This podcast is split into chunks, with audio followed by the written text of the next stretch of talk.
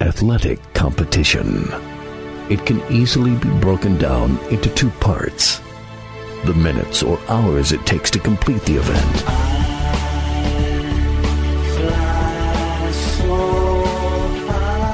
Then weeks, months, and years of joy or heartbreak.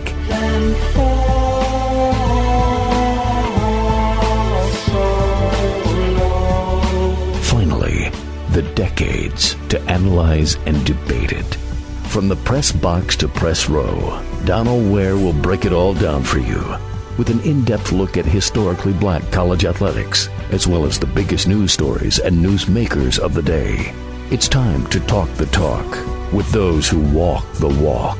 From the press box to press row, here's your host, Donald Ware.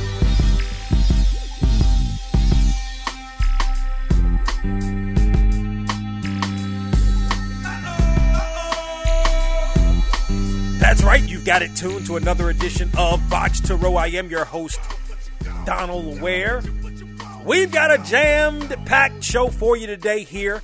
As a matter of fact, joining us in about uh, about three minutes, three to four minutes or so, Marshall head football coach Charles Huff going to join us on the program. Charles Huff, a graduate of Hampton, and Marshall is 4 0 on the season, getting ready to be on the road to face North Carolina State on Saturday here in Raleigh. And he's one of two or three black coaches at the FBS level whose teams are undefeated. One of the other coaches is Mike Locksley. He's got that boy, he's got that Maryland program really rocking and rolling. We hope to has, have, as a matter of fact, Mike Locksley, the head football coach at Maryland, on the program on next week. A lot is going on, as a matter of fact. So, so again, Charles Huff going to join us. And by the way, we're bringing back our celebrity guest picker on today's program, and that celebrity celebrity guest picker, who will also be our guest on the program, Michael Bivins. Michael Bivins of New Edition and BBD fame going to join us today here on Box to Row. Very much looking forward to that conversation. Week six in HBCU football. And you've got a couple of games of note. I've got my eye on the West Virginia State and Notre Dame of Ohio football game because West Virginia State sits atop the Mountain East Conference right now. So that's an important game. It's a road game. You don't want to look past Notre Dame. So it's an important game for the Yellow Jackets. And I really believe the way that the Yellow Jackets are playing football. I mean, if you look at the Yellow Jackets last year, uh, they were on the, the wrong side of some of those close losses. Uh, on the right side of a couple of these games, although the one game I, the, the, the school that the Yellow Jackets played escapes me, but it was a, um, it wasn't Robert Morris. It was somebody else. But anyway, it was a an FCS opponent, and West Virginia State almost won that game. But again, only one loss on the season, ranked in the Division Two HBCU coaches poll, which by the way you can find on our website at boxtorow.com. A couple of other games that we'll talk about as well a little bit later on in the program. You can join us. Hit us up via X at Box to Row, B O X T O R O W, or on Facebook, B O X, the number two R O W. And at boxtorow.com, you can find the latest HBCU coaches and media polls on our website at boxtorow.com. Also, I will talk about the HBCU National Players of the Week. Three HBCU National Players of the Week. Going to talk about them a little bit later on in the program. We're going to keep things moving here on Box Row, joined by a gentleman in his third season as the head football coach at Marshall. You know, we had him on the program last year, and I said this last year, and I haven't had anyone to dispute it as of yet. He is the second HBCU graduate to be a head coach at an FBS program. Marshall, 4 0 on the season. Going to be on the road. As a matter of fact, right here in Raleigh on Saturday, taking on NC State. As Charles Huff joins us here uh, on Box to Row. Coach Huff, what's going on? Welcome back to the program. Hey man, I appreciate you having me on. Um, obviously, you didn't get too many poor ratings uh, from my first time being on, so um, I'm I'm happy to be back. I really appreciate you guys, you know, keeping an eye on us, following us. Um, it's been a good year. Uh, we're excited. Still got a lot of work to do, but we're excited about the opportunity. And I'd be remiss if I didn't. And, and first of all, I think we got some great reviews because I think the conversation you and I had last year was was really really good, and we'll get a, a little bit more into that. I'd be remiss if it, if I did not mention that you're on a nine game winning streak. That said, you said that we're paying attention to you, but some of the writers are not, and the coaches, they're not paying attention to you, Coach Huff. You guys should be. You've beaten an AAC opponent. You've beaten an, an, an uh, a, a Power Five opponent in Virginia Tech. You're on a nine game winning streak, yet you're not ranked in the top 25. I mean, there's people that make a lot more money than me to make those decisions. Um, and honestly, you know, it, I, I'm a person. I'm, I'm lucky. I don't have a lot of stress in my life other than third down, and it really comes from really not worrying about things you can't control. You know, we were ranked in the top 25 at the bottom, at the top, not ranked. We still have to go out and play really well this week against NC State. We still have to go out and you know prepare and take care of our bodies for the rest of the season. So we focus on the things we can control. You know, I think you create value in what you do every day. Um, so I just try to get my players. To, you know, it's the same thing with our players. There's some lists that our players think they should be on, maybe not should be on. I try to get them to focus on what you can control, and that's coming out every day, preparing really well, um, getting ready to go play really hard and execute consistently. Ultimately, the good Lord will put you where you need to be when you need to be there. Um, but those people who make a lot more money than me don't think we should be on it, so we just keep chipping away um, and, and, and trying to find a way to get better and get ready for this week. When we're off the air, I'm going to translate that for my listeners a little bit, uh, a little bit. Once we're, once I, I got you, I, you know, and, and you're right. I mean, but but but in saying that, I mean, you're right. You you can only control what you can control. So you're going to go out and play, and you've done that uh, very very well. Let me get your thoughts on the victory, a, a conference game um, over uh, your last game over ODU uh, your thoughts on your team's performance and the victory. Yeah, I, I think the one thing our team is is it's extremely resilient. I think it's extremely gritty. Um, you know, your your effort and your attitude, how hard we play, that's a non-negotiable in our program. So we're going to do that. We've got to execute more consistently. ODU's a really good football team, and they use a scheme uh, very similar to the old Baylor scheme, where they got really, really super wide splits on offense, and they really box count it. And they force you to defend one or the other. Um, and they made some plays against us. They put us in some situations where we weren't able to play our base defense that we have a ton of reps at. We had to adjust some things, and they took advantage of it. But I was really um, proud that our guys, you know, kind of kept battling. Our guys found a way to settle down on defense enough so that the offense could, you know, take advantage of some of the things that they had out there, and then our special teams showed up. So a really good team win. You know, obviously there's a lot of things we love to go back and clean up, but what we can point out from from this victory throughout the rest of the season is all three phases are going to have to step up at some point. Um, and those games, when they're needed, you got to be ready to step up. Hopefully, we can play a lot cleaner next week because this opponent is definitely uh, going to be a challenge. But I think we can learn. You know, all three phases stepped up. We got resiliency, we got grit, um, and if you keep chomping away at it long enough, you ultimately put yourself in a good position. What do you have, or who is, I, I should say, Cam Fancher? Uh, your quarterback. He had 278 yards passing in the victory um, over uh, ODU. What, what, do you? And also, I mean, he's he's a dual threat guy. Ran for 102 yards. What do you have in this young man?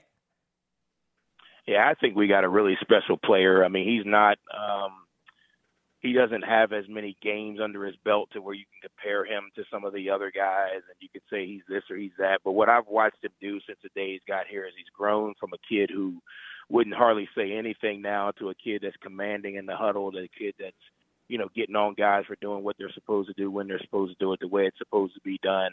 I've watched him do what so many kids refuse to do um, in today's world, which is compete um, and not complain or not compare. Um, you know, just go out and compete. Don't worry about well, this person got two reps and I got one. Make your rep the best ever, and, and that's what he's done. And to watch his growth and maturity from day one to now, um, and to know how much room he's still got to go, um, we've got something special. And as long as we can keep him healthy and keep him improving, um, I think we got a chance to really maximize some of his talents, and the people around him have a chance to benefit from that. Charles Huff in his third season as the head football coach at, uh, of course, Marshall joins us here on Box to Row.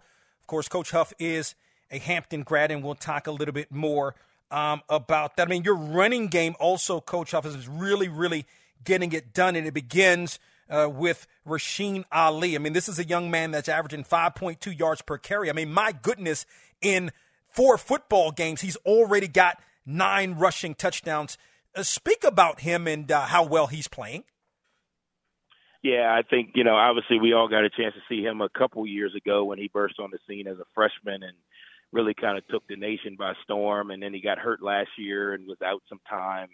Um, and what he's done is he's really just kind of picked up where he left off. You know, when he got hurt, it gave him a chance to kind of step back and really look at, you know, the game of football. You know, the worst thing that could happen to him that happened to any, you know, really good player.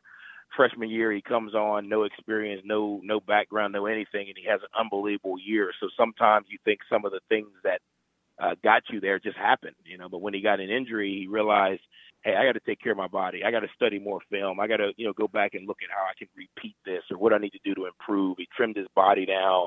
Um, he's really big into the Muslim faith, you know, so he really got into his faith. And this year he's came back and he's done an unbelievable job. Obviously, a lot of the people around him have a lot to do with his success, but you know, you watch his explosion, his twitch, his body control, those type of things. Um, I, I think he's a Sunday back. You know, I mean, obviously, again, there are people who make more money than me to make those decisions, but I've been blessed enough to be around a couple guys who are playing on Sundays in my career, and he has all those traits. The numbers would suggest you can't always go by the numbers, but I mean, if I look at the numbers, I look at your pass, your pass, your pass defense. The numbers would suggest uh, not only that 143, you're only giving up 143 yards per game, that it's really, really good because teams rush almost as much as they pass the football against you. How good, in fact, is your pass defense? Well, I think our pass defense is good because, you know, up until last week, we had a really good run defense. You know, we were able to stop the run, so we're putting guys in advantageous passing situations for us third and long, second and 10, um, in those type of situations. And when teams didn't feel or don't feel like they can just line up and run the ball on you, you can kind of really predict the, the the routes and the route combinations. If they need ten yards, you really don't need to cover the five yard out. Um, you know, so what we've been able to do is play complementary defense. Last week we had a few breakdowns, and if you look at the stats, our rush defense isn't as good because of that. But traditionally, we've been really, really good at stopping the run, which puts most teams in unadvantageous passing situations. And our DBs and our DB coaches do a really good job of knowing – you know, hey, it's third and seven. You know, I got to protect the sticks. I can give away the two or three yard ball in the flat and rally and tackle it. Um, you know, hey, here are the routes they run on third and seven. So I think again, because of our complementary defense, it's allowed each unit, the DBs and the pass pro, I mean the pass scheme, uh, to kind of be a little bit more anticipatory of what's coming, so they can kind of be more aggressive. We're talking with Marshall head football coach Charles Huff here on Box to Row. We're going to step aside, take a break, come back with more of our conversation with Charles Huff. Keep it live.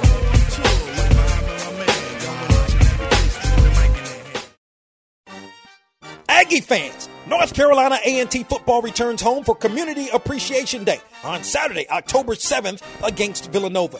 Kickoff is at 4 p.m. Come out to Aggie Land for free community services, including a flu shot clinic, health screenings, and a mobile mammogram unit. Purchase your tickets online at ncataggies.com and adhere to the clear bag policy. You can also call the ticket office at 336 334 7749. That's Saturday, October 7th at 4 p.m. NCA&T versus Villanova. See you there. Aggie Pride.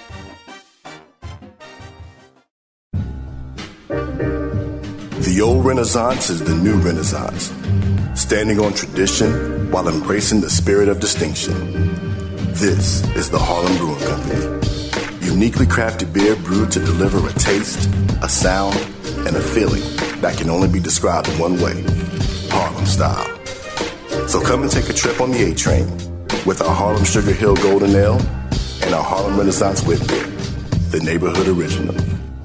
Sponsored by Harlem Beer Distributing North Carolina, served in Total Wine all over North Carolina, all Weaver Street markets, Harris Teeter, Food Lion. You can also purchase in Durham at Zweli's, Saltbox, and Boricua Soul. Do you need money right now? Have you already filed your ERC forms and been approved? How would you like to get the money in your bank account within 10 days? Couldn't you use that money right now to run your business? That is why you filed for it, right? So call us right now. As long as you've already filed and been approved, we'll advance the money to you. It's that simple. We've already funded millions of dollars in ERC money and we're here to help you get the money you need right now to run your business. Again, if you've already filed your ERC application and been approved for the money, we can help you get the money in your bank account within 10 days from today. But you've got to make this free call right now. This is not a loan product and the offer is not available in the state of Massachusetts. 800 380 4301.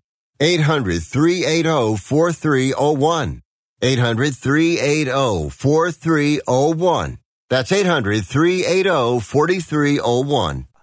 You're listening to From the Press Box to Press Row. From the Press Box to Press Row. Box to Box to Box to Row. Box to Row.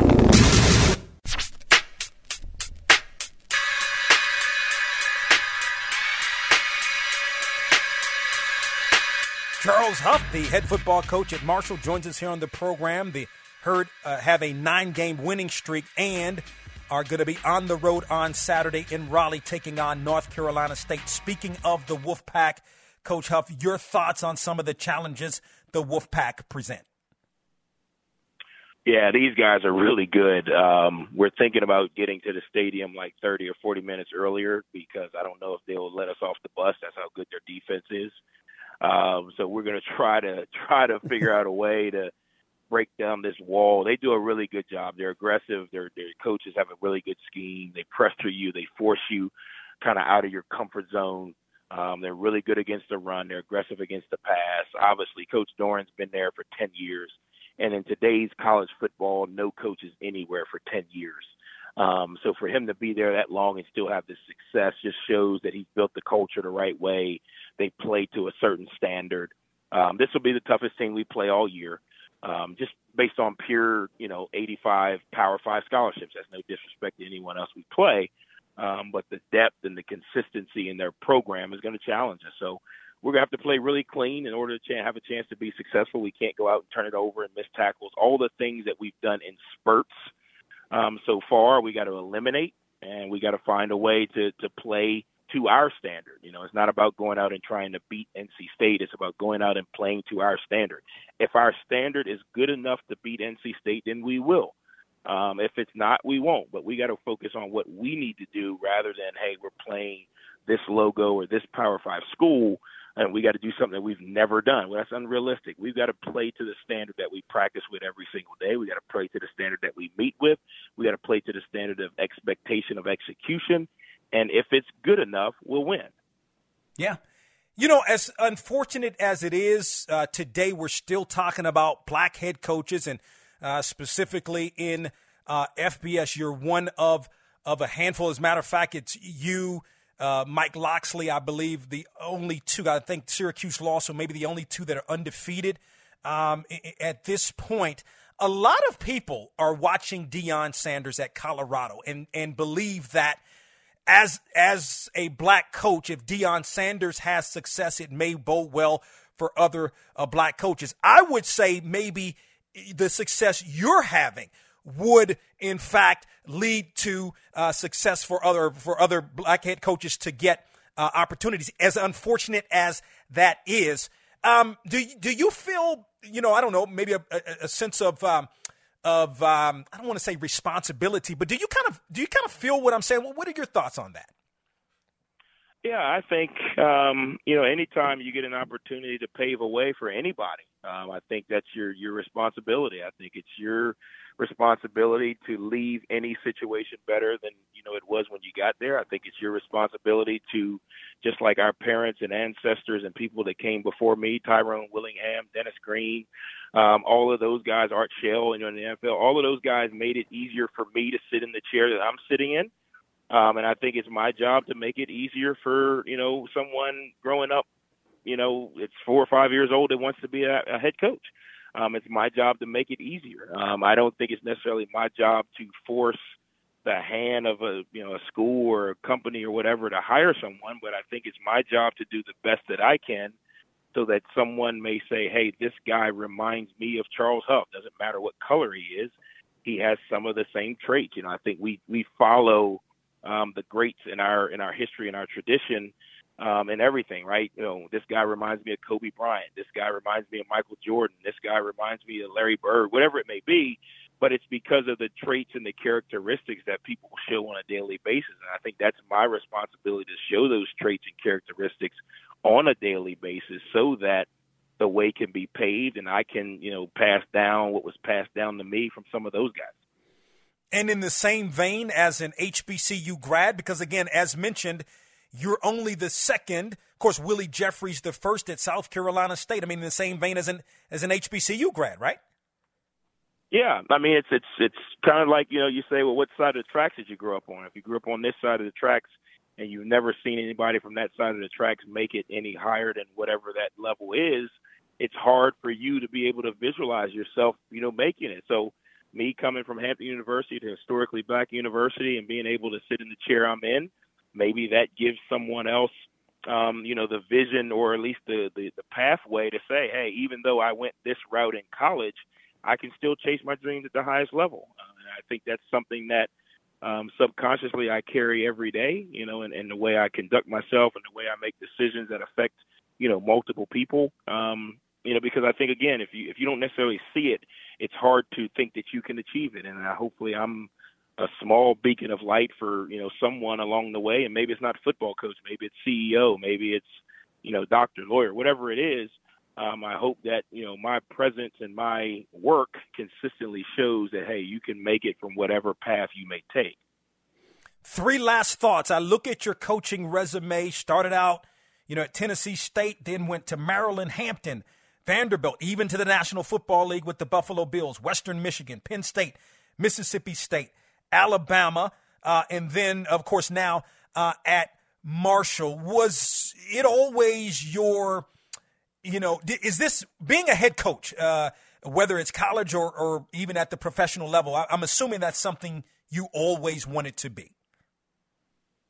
Yeah, I've I've wanted to be, you know, a coach since I was five years old. You know, when I when I was six, um, you know, I, I remember this vividly. I know it's hard to say what do you remember at six, but my dad always brings it up.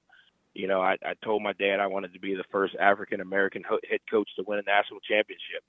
Uh, we were watching Lou Holtz and Notre Dame on TV, and they won the national championship. And I said, I, I want to do that. And my dad said, you know, an, an African American coach has never done that, son. And I remember vividly. I said, I want to be the first. Um, and kind of from that moment on, that's been the path that I've been on, you know, and, and I don't have a, you know, a destination. Hey, I got to get to this school or that school to do it. I just, that's just what I want to accomplish in my life. I want to be, um, you know, the, the kind of the pave the road for, you know, it doesn't matter what color you are, you can coach at a major college level and you can win a national championship. Um, if you have the right plan, the right process, the right resources. Um, so that's something that I've always wanted to do. Um, you know, hopefully the good Lord allows me to be able to continue throughout my career to get to a point or a place where I have an opportunity to do that.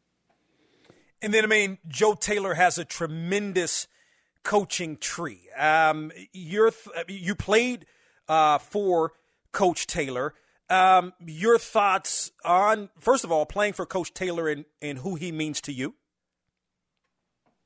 yeah, he, he was kind of like the the professional father figure that you know I, I never got a chance to see. You know, he was the the head coach who was able to have the CEO mindset, but was also able to relate to young men and you know and kind of change them from being knucklehead boys into you know polished and professional men. Um, and I watched him do that. And what stood out to me was the effect he had on young men's lives. And I watched, you know, guys come in from all over the country, rough around the edges. And I look at them now, and there's doctors, lawyers, heart surgeons, military personnel, NFL players.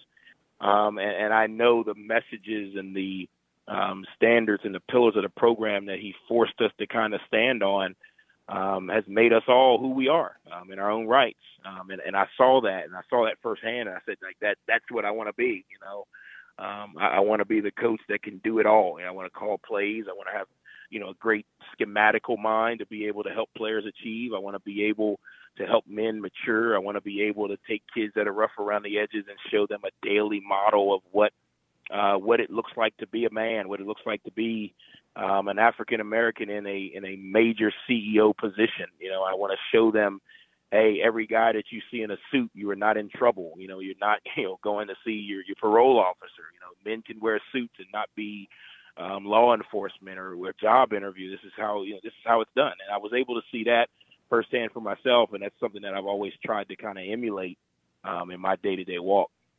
And then, what do you remember most about your days at Hampton?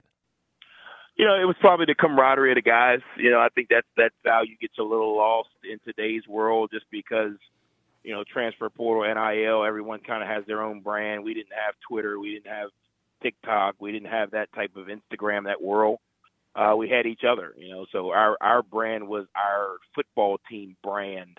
You know, you didn't have one guy who was, you know, selling T-shirts on the side and had his own business and those type of things. And nothing's wrong with that. It's just times have changed um, and what has happened now is you become uh, collectively individualized.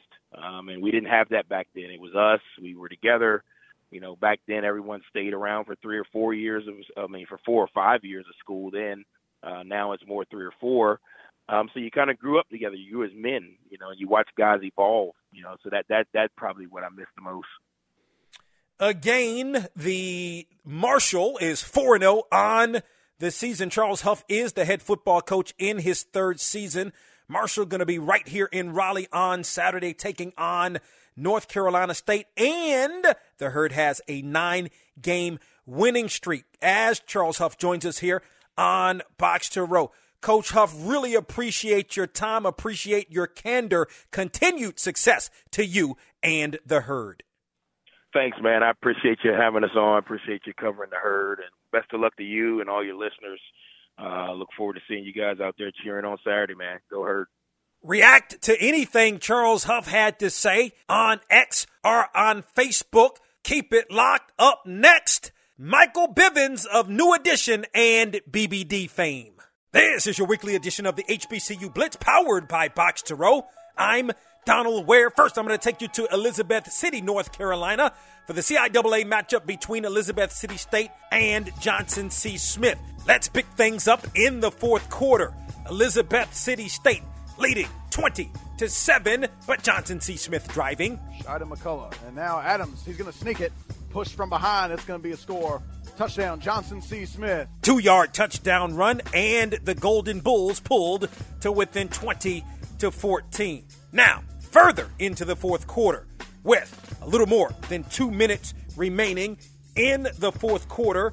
Johnson C. Smith looking to take the lead. Adams takes the snap, gives it. McCullough bounces it right side. He's going to score. Shida McCullough, an eight yard rushing touchdown. My man, Clay Mercer on WRVS. That proved to be the game winner as Johnson C. Smith made it 4 1 on the season, defeating Elizabeth City State 21 to 20. Now, to Montgomery, Alabama for a SWAC matchup between Alabama State and Alcorn State. Let's pick things up midway through the third quarter with Alabama State leading 13 to 10 and Alcorn State with possession. Allen looking left. They're going to take a deep shot here, one on one with Hunt, and he's got it. It's going to be a gone. touchdown. He gone. Montario Hunt with the touchdown, 53 yards from Aaron Allen, and Alcorn State regained the lead 17 to 13. Now we're going to move into overtime. The game knotted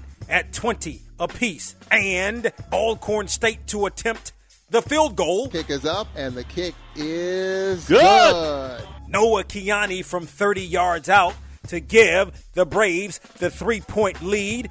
Could Alabama State either tie or win the game?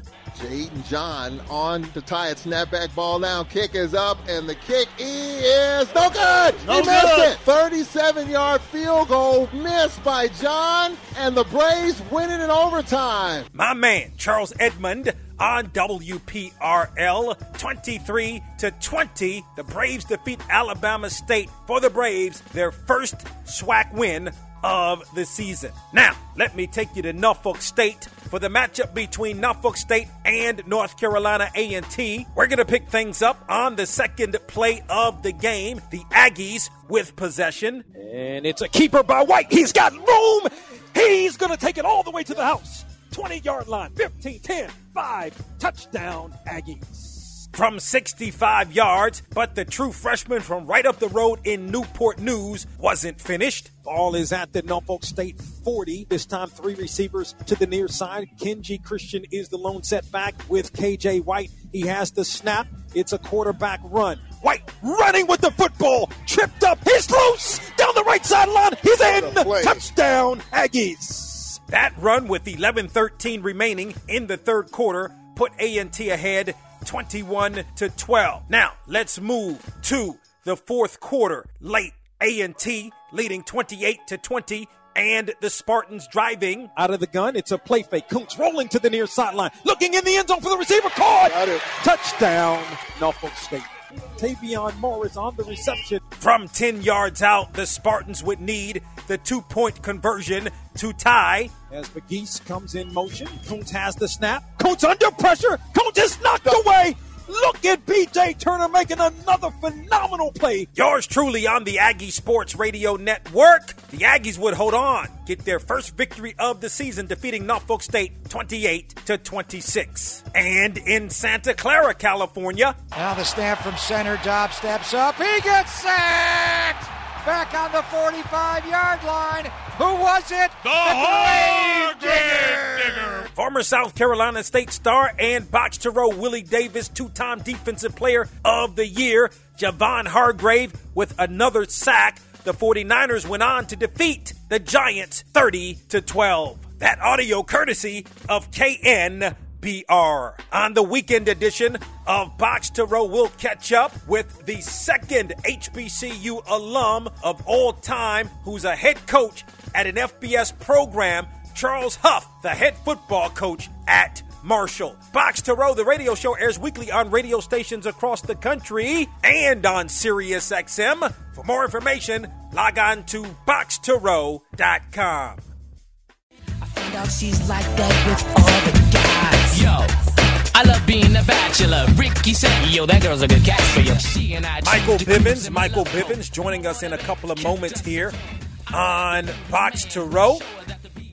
Again, Marshall, head football coach, Charles Huff, in the last segment. I think the Thundering Herd can beat North Carolina State. I mean, I, I think that the Herd should be in the top 25, but possibly will get in. I know uh, North Carolina State coming off the tough loss last week to heartbreaking loss to Louisville. Definitely a tough task for the herd against North Carolina State. And of course, we'll see how things all play out. Let's keep things moving here on the program. I'm going to tell you what, we got a special guest. We got royalty on the line, as a matter of fact. And, you know, coming up back in the 80s, huge, huge New Edition fan, like a bigger fan of New Edition than even Michael Jackson. And those that remember the 80s, I mean, you had, you know, you, the 80s was it, man. You had Madonna, you had, you know, George Michael, you had Lionel Richie, you know, Prince. I mean, it was huge, right? So, also, a, he's a founding member of New Edition, founding member of BBD. And check this out his documentary, as a matter of fact, The Hustle of at 617, Mike Biv. He is Michael Bivins, and he joins us here on the program. What's going on, Mike Biv? Good morning, man. A lot of good energy. It's a beautiful October 5th, man. How's everything with you, Donna? Uh, man, look, everything is cool, man. I'm glad we're able to connect and uh, and have this conversation. So let me get to it. Let me just get right to the documentary. Talk about. I know this has been a documentary that for you that has been in the works for quite some time. Tell us a little bit about it. Man, well, I actually call it a docu film because it, it moves different than a documentary, so it's um takes on a different type of flavor. But um, it's a story that crosses between music and sports, and um, community, and just um family, and just um you know the trials and tribulations of the music business. You know, I don't really take you down this real deep sad path, but I do have a moment where I had a car accident that was um really just like you know helped me understand my purpose. So while I'm still here, and um, I think when people watch it, they'll just get an idea. This they just get some insight of what it's like from 1968 to 2020, 23. So you know, it's it's a journey, man. It's great. I I don't really think there's no other docu film out like it. And after the docu film goes out, I um asked the We TV All Black TV channel can I premiere the first single from the Hustler 617 Mike Biv doc, um, soundtrack. So as soon as the documentary goes off, BBD featuring Rev Run from Run DMC's brand new video, first single from the soundtrack, Act Like You Know, premieres tonight, man. So it's a great night of entertainment. No doubt. I know you gave us a bit of a sneak peek uh, on uh, your uh, on your Instagram page. Well, I'm, I'm assuming it will also re-air, correct? Yeah, the re-air again. Mm-hmm. Streaming now on All Black. But so it's, it's it's a great cable look, and you know I'm just really excited about it. Yeah, no doubt. We TV has done some really really good things, particularly um, in the you know hip hop space, R and B space, um, et cetera. Really for all people, but, um, um but specifically R and B and, and, and hip hop. Uh, listen, 40, 40 years. And, and like I said, I remember, so I remember, you know, growing up in the Washington area, big new edition fan. I remember going out and buying the first tape Candy Girl. Like I went to Kemp Mill Records and bought the tape, was so excited about it. Uh, speak to me, man. 40 years of new edition. I mean, does it seem like it's been 40 years? It feels great, man. It feels like it's been a very long time, man. And I don't really count the years, man. I just smile at the the fact that we're still here. You know, we're still doing it, and it just feels amazing, man. You know that we're in our 40th anniversary, and you know we just get to show people what it's like to have staying power and, and have an audience that just loves you. You know, our audience loves us, and that that's that's the part that feels the best. No doubt, you guys, are, and it's interesting, man. Like I was at the, I had, I did a live show uh, from the SWAC tournament in Birmingham in March. Had no idea. I'm, I'm so, I'm, I'm, I'm not happy because I had no idea you guys were in Birmingham the same Saturday that I was there, and it was crazy because I had gone downtown Birmingham for something else, and it was shut down. You guys really shut it down you know, speak about. I don't. I don't guess you're still on tour right now, but speak about you know this this, this latest tour you guys were on. It was a great tour. It was um. It was exactly just a good opportunity for us to get out there to see our fans and for our fans to see us live in person, which they've been doing for years. So it was great, man. It was amazing. You know, you can't you can't do nothing, man, but just being thankful that people still come out and spend their money to come see you. That the voice of Michael Bivins as he joins us here on the program. matter of fact, he's going to be our celebrity guest picker on today's program. Look, I got to ask you, man, because I mean, not only New Edition, man, and, and then of course founding member uh, of BBD, but you, I mean, Boys to Men, ABC, the East Coast family. You know what I mean? MC Brains, man. What what comes to your mind when you think about just you being a music mogul? Just not even all about New Edition and and, and BBD, but some of the uh, these acts and some of the other acts that you've helped to launch their careers? Um, I enjoyed my um production company when I launched ABC and Boyz II Men. It was um it was a great you know just a great time, great talent, and um you know you couldn't do nothing but just uh, appreciate the uh, the fact that they want to learn and they wanted to you know give it their all to get where they had to go. So it was a beautiful, beautiful moment for me. Listen, I'm, I'm a, I'm a, I know you're a huge sports fan. As you mentioned, your docu series crosses, you know, music uh, and sports. I know you're a big Celtics fan, being from Roxbury, from from from the Boston area. Now, you know, as a Washingtonian, I'm a huge, huge Wizards fan. I love what Kristaps Porzingis did for the Wizards uh, on last year, even though, even though the Wizards weren't very good. Um, but man, mm-hmm. getting getting that guy in addition to all of what you, you you were just able to sign Jrue, man, you guys are looking really really good for this upcoming season. Well, you know, the good thing about it is you're not going to know until the season starts. You know, a lot of people got all these expectations. You, you, you know, you got the sports analysts. I just think Boston still needs a big man. That's just it to me. I mean, I, I see the trade that just happened, but I still think we need a big man and a shooter, pure shooter, Larry Bird shooter, Ray Allen shooter, and then I then I think we could really talk about having a um a season where we just run through the East and make our way to the West.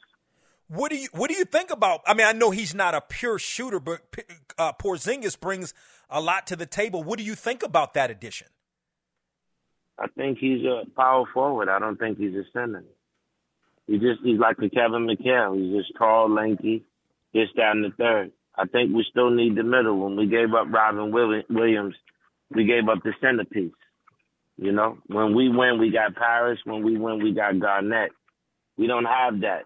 You know, Porzingis and um and um Horford to me are both fours.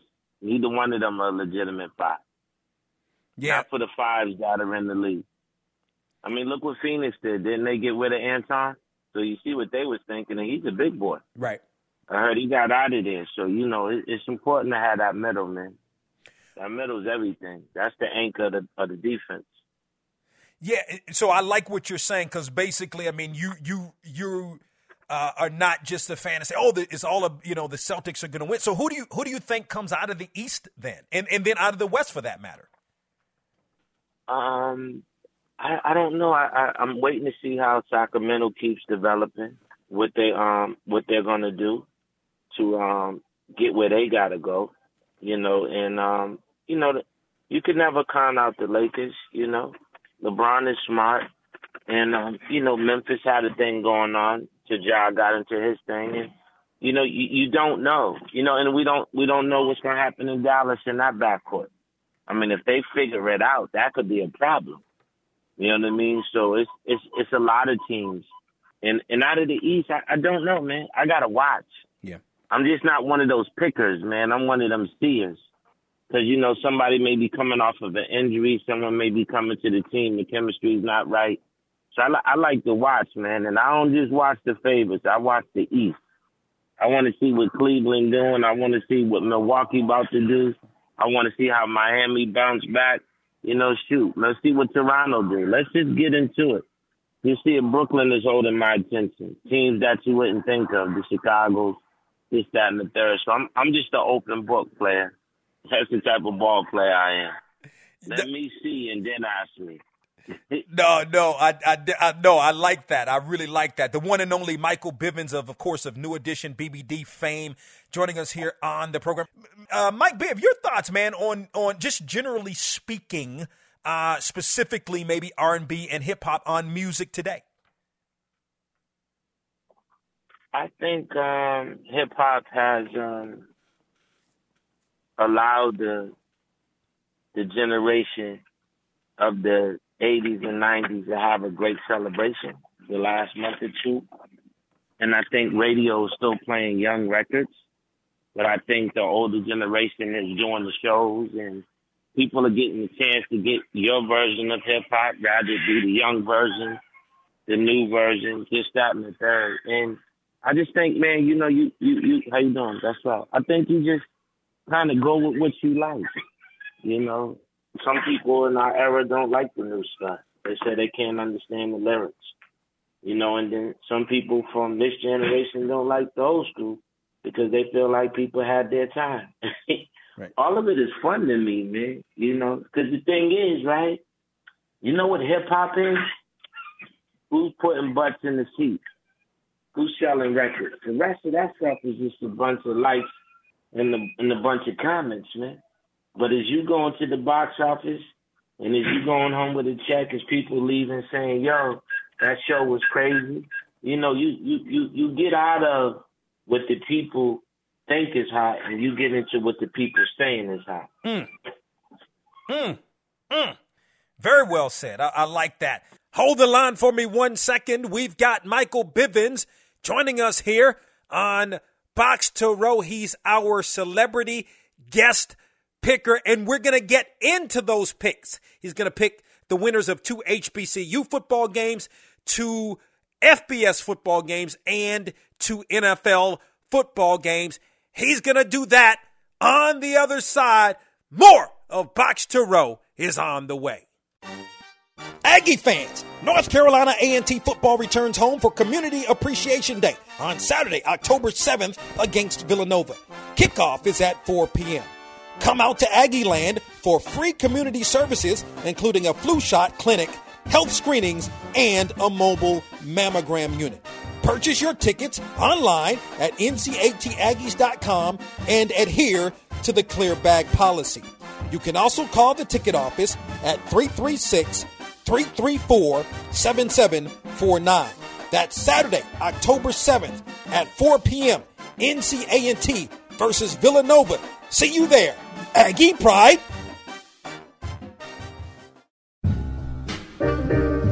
The old Renaissance is the new Renaissance, standing on tradition while embracing the spirit of distinction. This is the Harlem Brewing Company. Uniquely crafted beer brewed to deliver a taste, a sound, and a feeling that can only be described in one way Harlem style. So come and take a trip on the A train with our Harlem Sugar Hill Golden Ale and a Harlem Renaissance Wit Beer, the neighborhood original. Sponsored by Harlem Beer Distributing North Carolina. Served in Total Wine all over North Carolina. All Weaver Street markets. Harris Teeter. Food Lion. You can also purchase in Durham at Zweli's, Saltbox, and Boricua Soul. The others pretend. You're listening to the show that brings you up close and personal. Up close and personal. With the biggest names in sports and entertainment. Here's the man to bring it to you, Donal Ware. Uh, again, the one and only Michael Bivins joining us here on the program. Okay, so now he's our celebrity guest picker. So let's, you, Mike B, if you ready, man, let's let's get into these. Uh, let's get into these picks. Hey man, listen, I'm just gonna pick because you know what, football is kind of like when I'm going to play lotto, man. I'm just picking numbers, man. so let's go. All right, very good. Okay, let's a couple of HBCU games, man. Grambling at Alcorn State. Wow, that's interesting. I used to always see Grambling on Thanksgiving. Love the black and gold. Alcorn, hmm. And I don't know the schedule, and I like the fact I didn't look at it. So I'm guessing. For today, just because I'm gonna go nostalgic, I'm just gonna say Grambling. All right. Nope, nope, that's fair enough. Love that. Uh, so now we got this annual Morehouse Tuskegee Classic, which has been going on for over uh, 90 years. Uh, Morehouse versus Tuskegee in Birmingham, Alabama. Now let me let me just preface it. Morehouse does not have a win on the season. Tuskegee uh, is undefeated on the season. Your thoughts on who wins that game?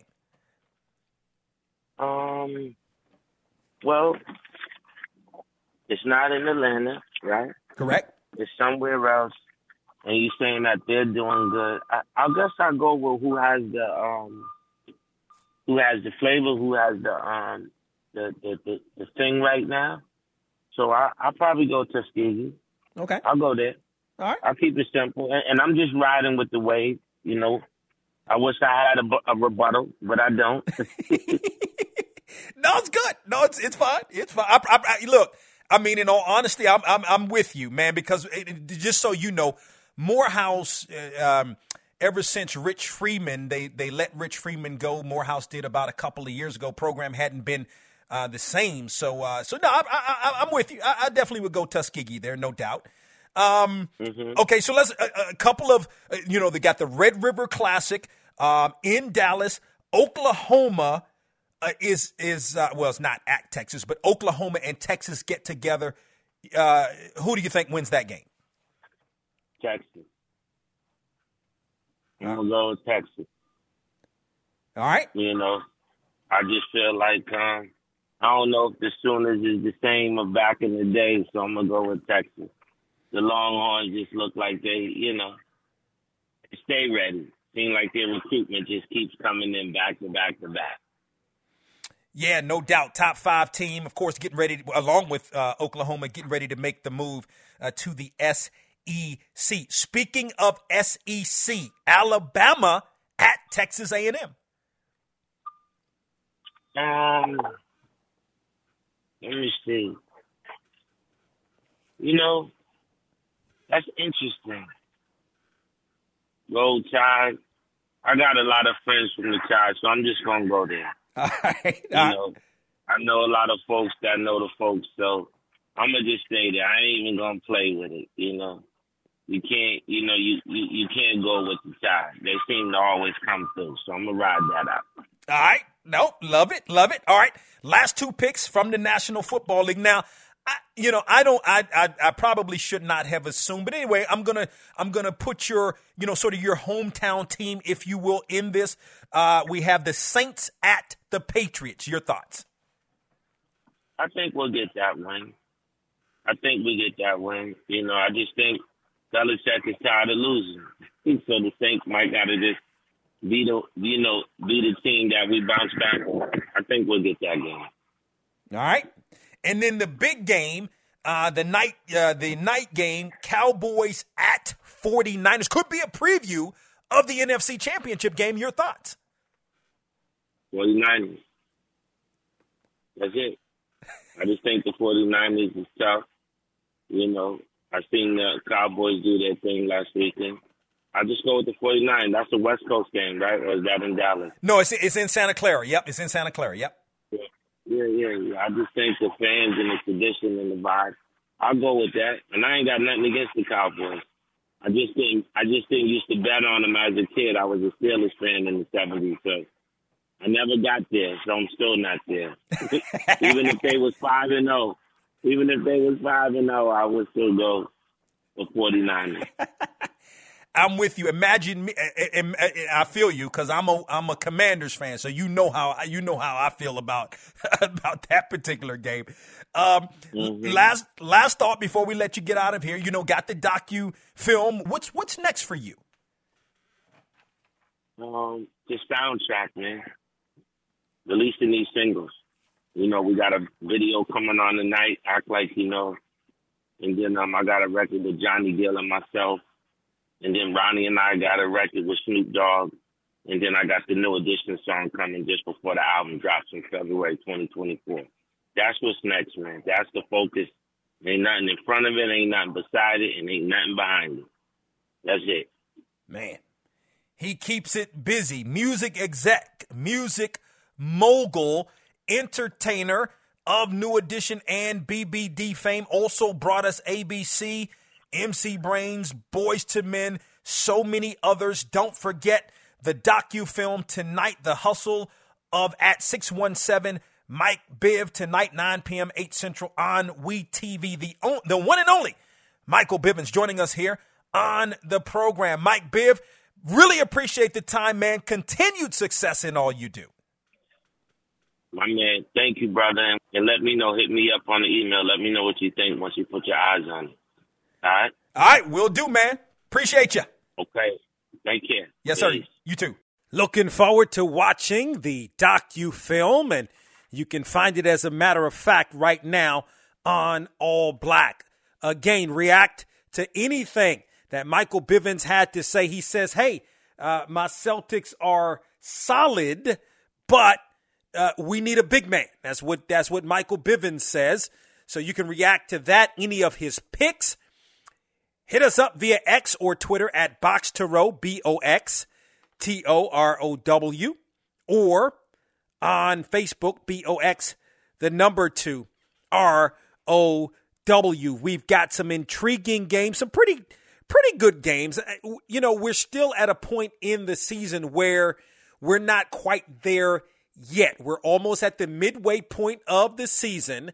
And so, that said, We've, you know, there are not a whole lot of games that have really big implications. I mean, you got a big game next week with Benedict and Fort Valley State. That's a Thursday night game on E ESPN2. That shows you the magnitude of that game. And of course, if you're both of them, I mean, Benedict's got a dogfight this week against Miles. Like Miles' only loss on the season was to Arkansas Pine Bluff. That's no gimme. Miles is playing some really good football. I think Benedict uh, is playing well. Maybe uh, in in Chennis Berry, I've read what he said. I mean, they're not.